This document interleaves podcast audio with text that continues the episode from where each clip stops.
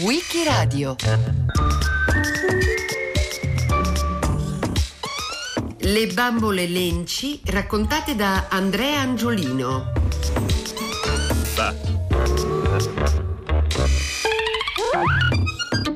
Lenci è il soprannome di una bambina di Torino dall'infanzia molto difficile, che con abilità e determinazione riesce a costruirsi una vita piena di creatività e di successi. Grazie a questo, Lenci diventa anche il nome di un panno robusto e di una marca di bambole, molto apprezzate dalle bambine e assai ricercate dai collezionisti. Questa storia inizia a Torino il 28 febbraio 1886, quando la piccola vede la luce. Il suo vero nome è Elena König. Suo padre Francesco la chiama Helenchen, ma il soprannome è troppo difficile da pronunciare e così lei lo semplifica appunto in Lenci. Francesco König viene da Darmstadt, si è laureato in chimica a Stoccarda e ha sposato l'austriaca Johanna Jarmer. Dopo aver insegnato all'Università di Heidelberg e aver lavorato in enti di sperimentazione agricola, sia a Gorizia che ad Asti, si è poi trasferito a Torino. Anche qui è professore all'università e dirige la stazione sperimentale agraria. Johanna è una donna colta in gamba, poetessa e musicista, parla quattro lingue. Francesco invece si diletta di pittura. La coppia ha cinque figli. Da piccola Elena ama giocare con le bambole. Ne ha una bellissima in porcellana con pelle candida, occhi di vetro e capelli veri.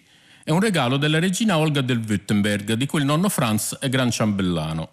È davvero affascinante, però va usata con delicatezza per non rischiare di romperla. La sua bambola preferita è invece di legno, con la testa in stoffa. Essendo infrangibile può diventare protagonista di giochi più sfrenati e coinvolgenti. Avendo dei tratti somatici meno delineati, si presta inoltre di più a scatenare la creatività durante il gioco. Commenterà Elena nel suo libro di memorie, Una bambola e altre creazioni. Questa differenza fra i due giocattoli segnerà la vita della loro proprietaria, che quando ha sette anni improvvisamente perde il padre. Johanna resta sola con quattro figli da crescere. La sua dote non c'è più perché il marito l'ha usata per ripianare la cassa della stazione agraria, svuotata dal suo assistente che è fuggito in America. Lui, per buon cuore, non ha voluto denunciarlo. Anche la malattia di Francesco ha consumato le risorse familiari e a quel punto Johanna si arrangia dando lezioni di lingue e vendendo man mano le cose di famiglia, comprese le belle bambole di lusso delle bambine. Quando Elena ha 15 anni passa da Torino il serraglio della domatrice Numa Hava, famosa in tutta Europa e di cui racconterà poco dopo Vamba nel giornalino di Gian Burrasca. Elena va a curiosare assieme alla sorella Gerda. Affascinate dalle esibizioni della proprietaria e forse anche dalla sua vita indipendente, le due ragazzine si entusiasmano e al momento della partenza si intrufolano di nascosto nella carovana. Scoperte ricevono il permesso di rimanere nei tre mesi successivi, Elena si esibisce con un serpente boa e con l'elefantessa Jeannette, accudendoli fra uno spettacolo all'altro, mentre Gerda si occupa dei leoni. Per Elena König seguono mestieri meno inconsueti. Finiti i beni di famiglia, si trasferisce con la madre in Svizzera per lavorare in un albergo. Poi gira da sola la Germania e l'impero austro-ungarico facendo la cameriera e la bambinaia mentre lavora per una fabbrica di pizze di San Gallo, ha l'intraprendenza di proporsi come rappresentante di commercio, un mestiere all'epoca molto inconsueto per una donna. Superando difficoltà e pregiudizi, viaggia da sola per la Germania e si dimostra un'abile venditrice. Mette così da parte un po' di soldi e li impiega per frequentare la scuola d'arte applicata di Düsseldorf, dove si mantiene dando lezioni di italiano. Qui conosce Enrico Scavini, apprendista in una fabbrica di tessuti. Poi i due si perdono di vista. Elena si diploma in fotografia artistica, una materia che ha scelto anche per potersi costruire un mestiere. Apre uno studio frequentato da molti artisti, fra cui Claire Burkhardt, che crea ceramiche per la ditta Rosenthal e di cui diventa grande amica. Elena König sperimenta nuove tecniche fotografiche, giocando con l'esposizione della luce e con lo sviluppo, ed espone in diverse mostre. Si dedica anche ad altro, coniugando arte e praticità, la stampa su stoffa, il batik, la rilegatura di libri. Continua così per anni la sua vita indipendente bohemienne fino a quando scoppia la Grande Guerra.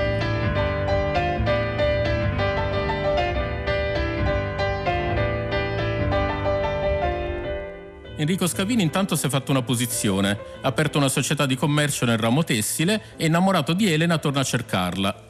È proprio il momento in cui, per le vicende belliche, a lei viene imposto di scegliere fra cittadinanza italiana, tedesca e austriaca. L'amore fa pendere la bilancia per l'Italia e i due si recano a Torino, dove febbraio 1915 si sposano, nonostante le ritrosie di lei che vorrebbe un figlio al di fuori del matrimonio per mantenere la sua libertà. Presto l'Italia entra in guerra ed Enrico è chiamato al fronte, come aviatore, annota lei nel suo diario. Nasce una figlia, chiamata Gerda come la zia, a cui i due sono molto affezionati. Ma la bimba purtroppo è fra le prime vittime della spagnola, contratta al Parco del Valentino durante le passeggiate quotidiane. È un caso fulminante che si conclude in un solo pomeriggio.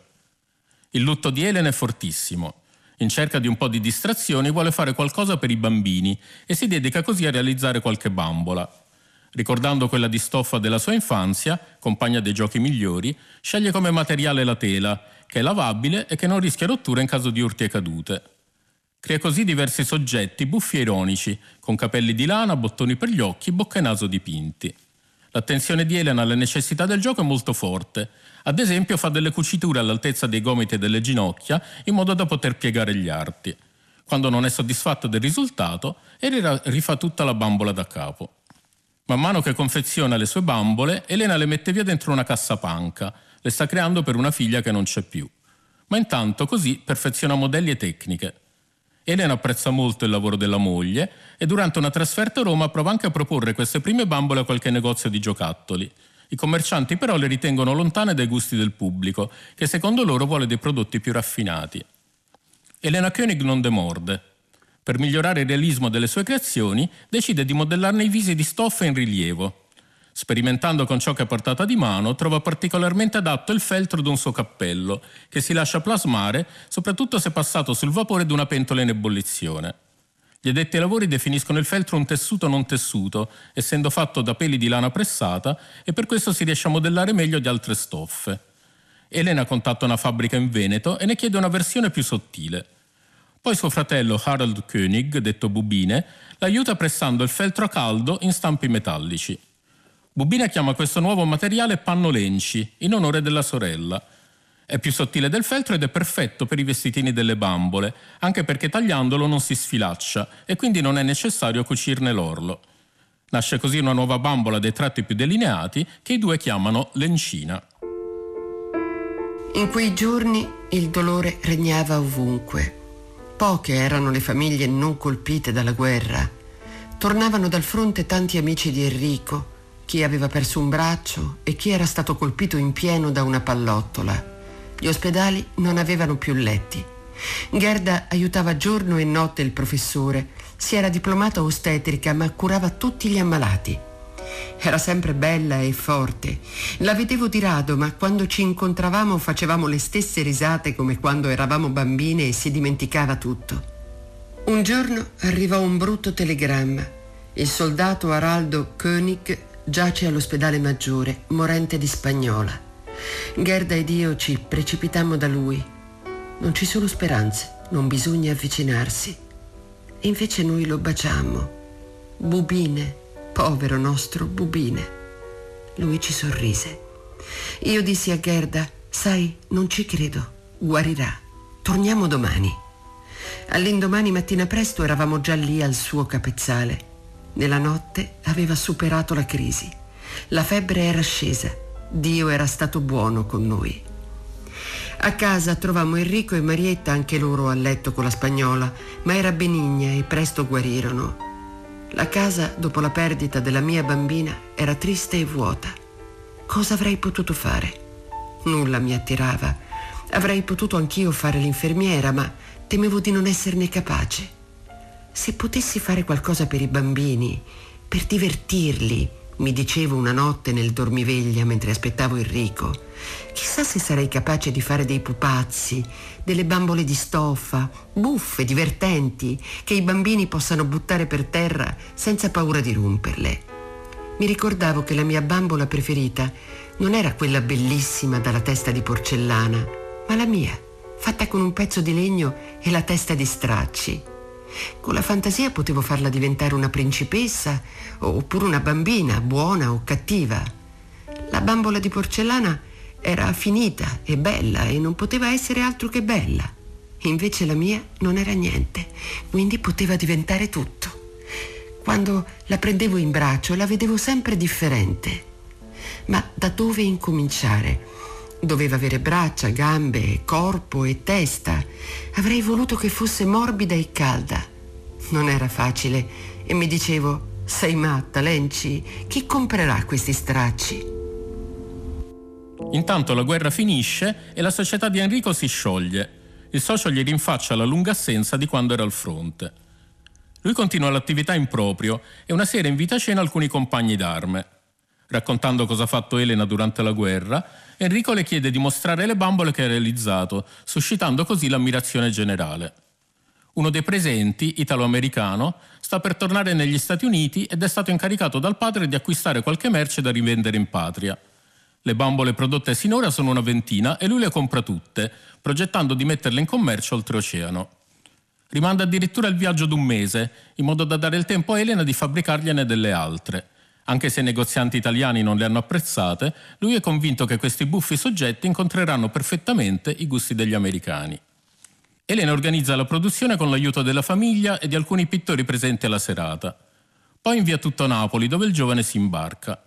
Costui inizia a vendere le bambole ai compagni di crociera e finisce tutte le scorte prima dell'arrivo a New York. Ne ordina subito altre 300. Il successo mondiale delle bambole Lenci comincia da qua. Confortati da questa prima riuscita, Elena ed Enrico Scavini decidono di fondare una ditta e passare alla produzione in serie. Dal soprannome Lenci, un amico scrittore, forse Ugo Ietti o il poeta Ignazio Fantasio Vacchetti, ricava il motto Ludus est nobis constanter industria. Il gioco è il nostro lavoro costante. Il 23 aprile del 19 Enrico Scavini deposita lo slogan come marchio aziendale. La scritta in latino forma un cerchio e al centro c'è una trottola. I due coniugi progettano di usare il panno Lenci anche per fabbricare oggetti di altro tipo e il marchio viene quindi registrato per giocattoli in genere, mobili, arredi e corredi per bambini. Il laboratorio si trova in Marco Polo 5 nel quartiere della Crocetta.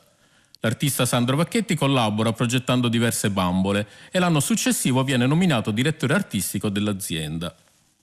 Nel clima del dopoguerra i prodotti hanno subito successo. La gente vuole dimenticare gli ultimi anni di vita dura e di privazioni. Inoltre la manodopera abbonda. A Torino l'industria tessile si è fortemente espansa, anche con afflusso dalle campagne, per produrre divise militari che ormai non si fanno più. Gli affari dei coniugi Scavini decollano e la ditta si trasferisce in locali più ampi, proprio dietro l'angolo, a via Cassini 7. Il 12 luglio 1922 Scavini deposita un secondo marchio assai più lineare. È semplicemente la parola Lenci in corsivo. La tabella merceologica si allarga e include giocattoli, bambole, pupazzi, confezioni, articoli di vestiario, decorazioni per vestiti, scialli, cuscini, cappelli, scarpe, pantofole, cinture, articoli di moda e fantasia, chincaglierie, tende, mobili in legno dorato e arredamenti per la casa. Le bambole vengono ideate dalla stessa Elena col contributo di numerosi artisti dell'epoca. C'è innanzitutto una produzione per le bambine, destinata al gioco, che in un paio d'anni arriva a 70 soggetti oltre a vari animali. Però c'è anche una serie di modelli molto più curati, da collezionisti, che sono dei veri e propri pezzi d'arredamento. Le bambole lenci vestono man mano abiti di ogni tipo, dai costumi regionali alle maschere tradizionali del carnevale, alle tenute sportive e alle uniformi. Non manca la produzione di case di bambola. La ditta apre anche dei curati negozi di rappresentanza, il primo a Milano nella Galleria Vittorio Emanuele II e il secondo in Piazza Castello a Torino. Inoltre presenza fiere e mostre, già nel 1920 a Lipsia, poi alla prima esposizione internazionale di arti decorative che si tiene a Monza nel maggio 23, dove presenta una camera da colazione e una camera delle bambole di Luigi Chessa. Lì riceve un diploma di merito. All'esposizione internazionale di Parigi due anni dopo raccoglie tre Grand Prix e numerosi diplomi e medaglie. Dites-nous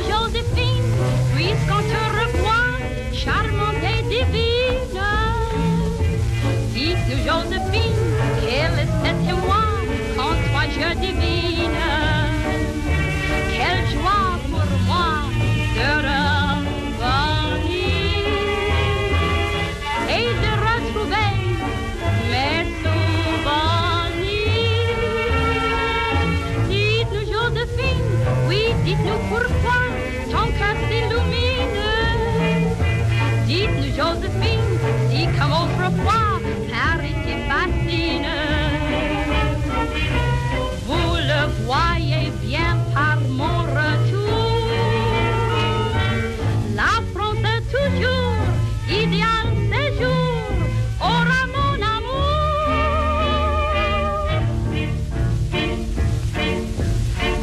Je revins de voyager à l'étranger, j'avais peur de voir un Paris tout changé. Et pourtant j'ai retrouvé chez vous l'accueil si et la gentillesse qui m'a touché avant tout. J'ai revu ce Montmartre charmant que j'aime tant dans ses beaux jours. Comme ici j'avais laissé mon cœur, ah quel bonheur d'entendre tous mes amis chanter en chœur. Dites-nous Joséphine, à quoi rêves-tu D'où vient la divine? Dites-nous Joséphine, quoi penses-tu sur le ciel d'Argentine Je l'avoue partout où je passais. À toi, Paname, que je rêvais. Dites-nous, Joséphine, il est décidé, pourtant qui domine. Dites-nous, Joséphine, devant leur beauté, le monde s'incline. Je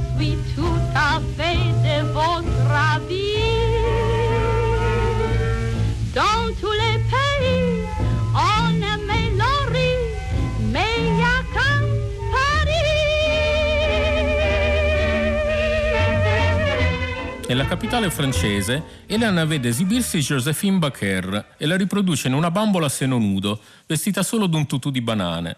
La manda all'artista e le due diventano amiche. Non è il solo soggetto ispirato all'attualità. Altre bambole raffigurano Jackie Coogan, il monello protagonista dell'omonimo film di Charlie Chaplin, e anche Rodolfo Valentino nelle vesti dello sceicco. Di quest'ultimo bambolotto si racconta che esca pochi mesi prima dell'improvvisa morte dell'attore. La Lenci avrebbe poi distrutto tutti gli esemplari rimasti nel magazzino, secondo alcuni perché considerato quel punto di malaugurio. Il successo delle bambole Lenci è mondiale. Si diffondono man mano da Lisbona a Londra, da Buenos Aires a Bombay, dal Cairo a Toronto. La regina Elena si reca più volte in azienda per comprarne da regalare. Lo scrittore filosofo Tagore, in visita a Torino, passa da via Cassini per visitare la fabbrica. Vi giunge anche una delegazione dal Giappone che invita Elena König a traslocare in quel paese.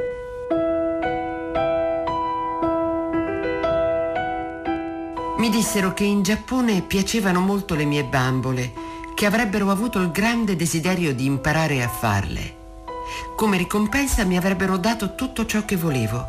Avrei avuto una casetta con giardino, fiori e servitù, ma avrei dovuto lavorare con loro.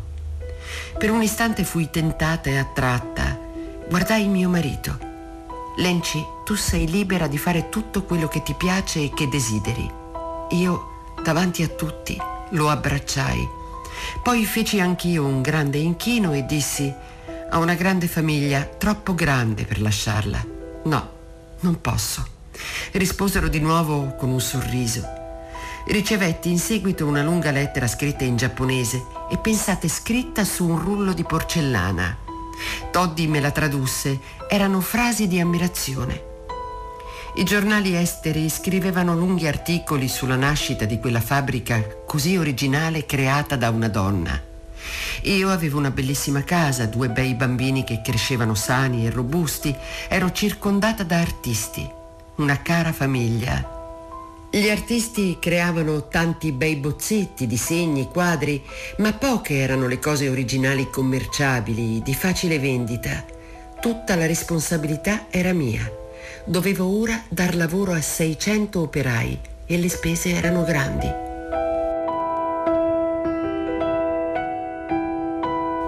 Perfino Walt Disney, che lei incontra a Milano, le offre di lavorare per lui, ma lei rifiuta perché è affezionata alla famiglia, che nella sua visione allargata include ormai anche i collaboratori e le operaie. Comunque Disney non dimentica l'artista torinese e c'è chi vede nei suoi primi lungometraggi come Bambi e Fantasia una diretta influenza delle opere di Elena König. Intanto gli Scavini hanno anche la gioia di due figli, Anili e Carlino. Anche l'abbigliamento per bambini, le camerette per l'infanzia e gli accessori di moda per signore riscuotono grande successo. Man mano la ditta assume centinaia di operai e all'inizio degli anni 30 arriva ad averne circa 600. Nel frattempo però la concorrenza si fa guerrita. Alle bambole lenci si contrappongono imitazioni non altrettanto curate a prezzi molto più bassi. Il fatturato ovviamente ne risente. In cerca di nuovi sbocchi, nel 1926 Elena Koenig ha l'idea di realizzare fiori di feltro per decorazioni. Il prodotto prende subito piede. Nello stesso periodo, sfogliando i suoi libri d'arte, Elena ritrova le porcellane che la sua amica Claire Burkhardt aveva realizzato per la Rosenthal. Ispirata, inizia a sperimentare la produzione di statuine per arredo, coinvolgendo diversi scultori e pittori, mentre Enrico arruola maestranze esperte fra Faenza e Firenze. Elena chiama poi la stessa Burkhardt a collaborare. Due anni dopo la ditta lancia una serie di ceramiche d'arte che hanno un buon successo nelle esposizioni e ricevono recensioni favorevoli. Il mercato però è limitato, si rivolgono a un pubblico elevato, di media e alta borghesia, che tende a preferire prodotti esteri. A quel punto Elena, appassionata scultrice, si mette lei stessa a realizzare statuette. Inizia ritraendosi allo specchio nuda per una scena con Eva il serpente, non senza difficoltà con l'anatomia, vista la sua ancora scarsa dimestichezza nel plasmare. Ma presto capisce che conta più l'effetto della precisione naturalistica. Assume come modello la commessa ad una cappelleria incontrata per strada, Nella, e con nuovo slancio crea delle statuine più innovative, ironiche e scanzonate, con un approccio simile a quello delle bambole e degli altri prodotti lenci. Così commenta. Per la nostra fabbrica non ci voleva l'arte pura, ci voleva la trovata spiritosa, l'oggetto che potesse entrare in tutte le case, che desse immediatamente gioia a vederlo, come le bambole, i fiori, le culle coi festoncini e i vestiti vaporosi di Organdis.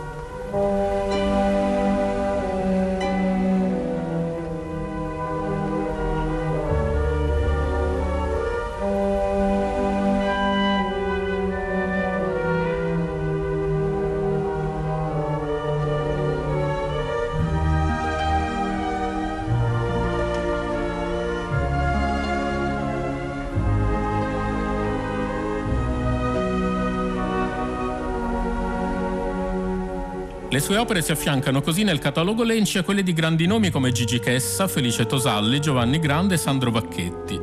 Lei ritrae per lo più adolescenti e giovani signore moderne emancipate. Sono vestite alla moda o spesso anche svestite. Hanno infatti un buon riscontro i suoi nudini, come ad esempio Nudo sul Mondo, realizzato in collaborazione con Mario Sturani, di cui un esemplare è stato venduto nel 2015 dalla casa d'arte Christie per 20.000 sterline, a dimostrazione di quanto l'artista sia ancora apprezzata. Nel catalogo Lenci dell'epoca non mancano madonnine di vario genere e altri soggetti tipicamente d'arredo. Oltre alle statuette, la Lenci offre ceramiche d'uso come vasi, scatole, posacenere e candelieri, sempre opera di artisti affermati. Con forte gusto per l'innovazione, il catalogo arriva ad avere oltre un migliaio di soggetti. Vengono accolti con favore, ma non bastano a superare la grande crisi che dal 29 fa crollare soprattutto le vendite estere. Dagli Stati Uniti giungono notizie di mancati pagamenti e di un magazzino incendiato. Il rappresentante inglese arriva addirittura al suicidio. Per portare nuovi fondi, il contabile della ditta Pile da Garella entra insieme al fratello Flavio in società che coniugi Scavini, acquistando il 50% della proprietà. A quel punto il direttore artistico Vacchetti lascia la Lenci e si mette in proprio, fondando la SV e diventando così un concorrente nel settore delle ceramiche.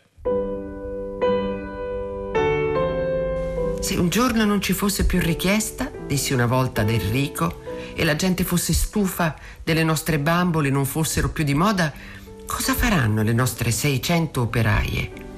Vedi Lencina, ci possiamo ritirare, vendere terreno e fabbrica, comprare case e, come si suol dire, vivere di rendita.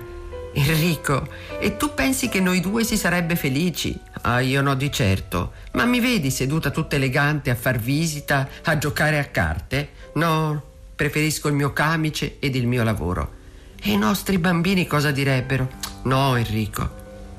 Ricordavo i primi giorni nella fabbrica, quando le operaie venivano anche la domenica per pulire bene il loro posto. Anch'io con loro si lavava il pavimento cantando, si rideva, si scherzava e poi si faceva merenda assieme. Tutti assieme, anche le mie sorelle cucivano a macchina e imbottivano con la lana.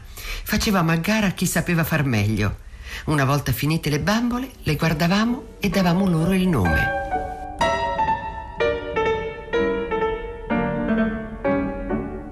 Le bambole restano la maggior fonte di soddisfazioni. Durante le riprese dell'Angelo Azzurro, il regista von Sternberg regala a Marlene Dietrich un bambolotto Lenci, raffigurante un piccolo africano, che lei mostra in alcune scene di questo e di altri film e che poi conserva per tutta la vita come portafortuna, ma poi ne riceve e colleziona anche altri dal catalogo Lenci. Nel film del 34, La mascotte dell'aeroporto, Shirley Temple, che riceverà un Oscar per questa interpretazione, è una bimba che ha perso il padre. La madre è al servizio di una famiglia molto autoritaria la figlia dei padroni, Joy, gioca con Pinky, una bellissima Lenci dai riccioli biondi, mentre Shirley deve accontentarsi di una bambola molto meno bella. Le due giovanissime attrici vorrebbero entrambe tenersi la Lenci alla fine della lavorazione. Winfield Sheenan, vicepresidente della Fox, lo viene a sapere e decide di regalarla a Shirley Temple, comunicando al pubblico che la piccola diva ha cominciato a collezionare bambole. A quel punto gliene arrivano migliaia dai fan di tutto il mondo. Nonostante la gloria, la situazione economica della Lencia è sempre difficoltosa. Le sanzioni inflitte all'Italia per l'invasione dell'Etiopia peggiorano ulteriormente il quadro. Alla fine, Elena ed Enrico lasciano la proprietà dell'intera azienda nelle mani dei Garella, che licenziano molti dipendenti e razionalizzano il catalogo, riducendolo a sole 10 bambole. Nell'accordo di cessione, Elena Koenig resta per cinque anni come direttrice artistica, cedendo l'esclusiva di tutte le sue attività creative e impegnandosi per i successivi dieci a non far concorrenza alla Lenci. Ma presto Enrico muore, mentre i rapporti con Garella e con gli altri dipendenti sono sempre più freddi. Elena Koenig finisce per licenziarsi. Scolpisce alcune teste di bambole per la figlia Nili, che collabora con la Lenci e mette su una propria produzione. Al di là di bambole e ceramica, continua poi ad esprimersi come artista nei modi più diversi. Si dedica alla scultura del legno, alla tessitura a mano e al restauro dei mobili. Muore a Torino nel 1974. Intanto il figlio di Pila de Garella, Beppe, porta avanti la Lenci durante la Seconda Guerra Mondiale sotto i bombardamenti, che colpiscono due volte la fabbrica. Affida la direzione artistica al pittore Mario Sturani, già lungo collaboratore dell'azienda accetta commesse militari per confezionare uniformi, poi nel dopoguerra allarga la produzione al vestiario. Compra i diritti della banda Disney, dei protagonisti di Carosello come Calimero e Topo Gigio, dei personaggi televisivi di Vittorio Gasman, dei fidanzatini di Penet e li trasforma in bambole di successo. I Garella danno così alla ditta un'impronta molto diversa da quella originale. Arrivano a sostenere che sia stata Elena Koenig a prendere il nome Lenci dalla ditta anziché il contrario ma poi si rendono conto di quanto valgono le loro radici e rimettono in produzione le più classiche fra le bambole del catalogo, destinandole non più alle bambine ma al mondo del collezionismo. Con spirito molto concreto, un cambio generazionale dopo l'altro, portano quindi avanti la produzione fino al 1997. Poi vendono tutta la società Bambole Italiane che dopo qualche anno fallisce. È la fine della Lenci. L'azienda non c'è più, ma restano i suoi prodotti, soprattutto le bambole e le ceramiche, che dopo aver portato gioia e modernità nel quotidiano di tantissime famiglie, hanno ora il posto d'onore nelle collezioni degli appassionati e continuano a raccontarci di una donna creativa e ingegnosa, Elena König Scavini. Il 12 luglio 1922 Enrico Scavini deposita a Torino il marchio Lenci. Andrea Angiolino l'ha raccontato a Wikiradio a cura di Loredana Rotundo, con Marcello Anselmo, Antonella Borghi, Natascia Cerqueti e Roberta Vespa. Testi letti da Orsetta De Rossi. Per riascoltare e scaricare il programma vai sul sito di Radio 3 o scarica l'app RaiPlay Radio.